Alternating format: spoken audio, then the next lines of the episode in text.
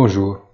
Au message laconique et sans équivoque lancé par Jerome Powell à Jackson Hole, s'est hier la réponse longue, analytique et énigmatique de la BCE par le discours de Philippe Lane, membre de son directoire.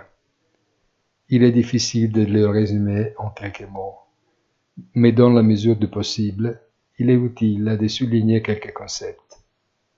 La stratégie de l'Eurotower promet d'être beaucoup plus flexible que celle de la Fed, visant des ajustements de réunion en réunion en fonction de la tendance des taux de réabsorption, de l'écart réel entre les taux d'intérêt prévalents sur les marchés et le taux final jugé approprié.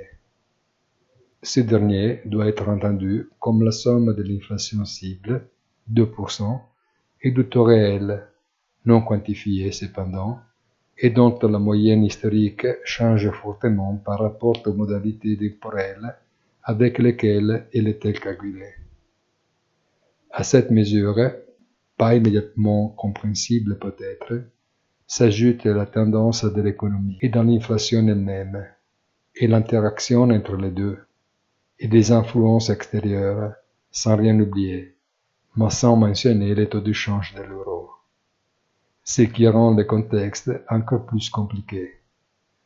On dirait presque lunettes de soleil au parapluie selon la journée, après avoir regardé le ciel par la fenêtre.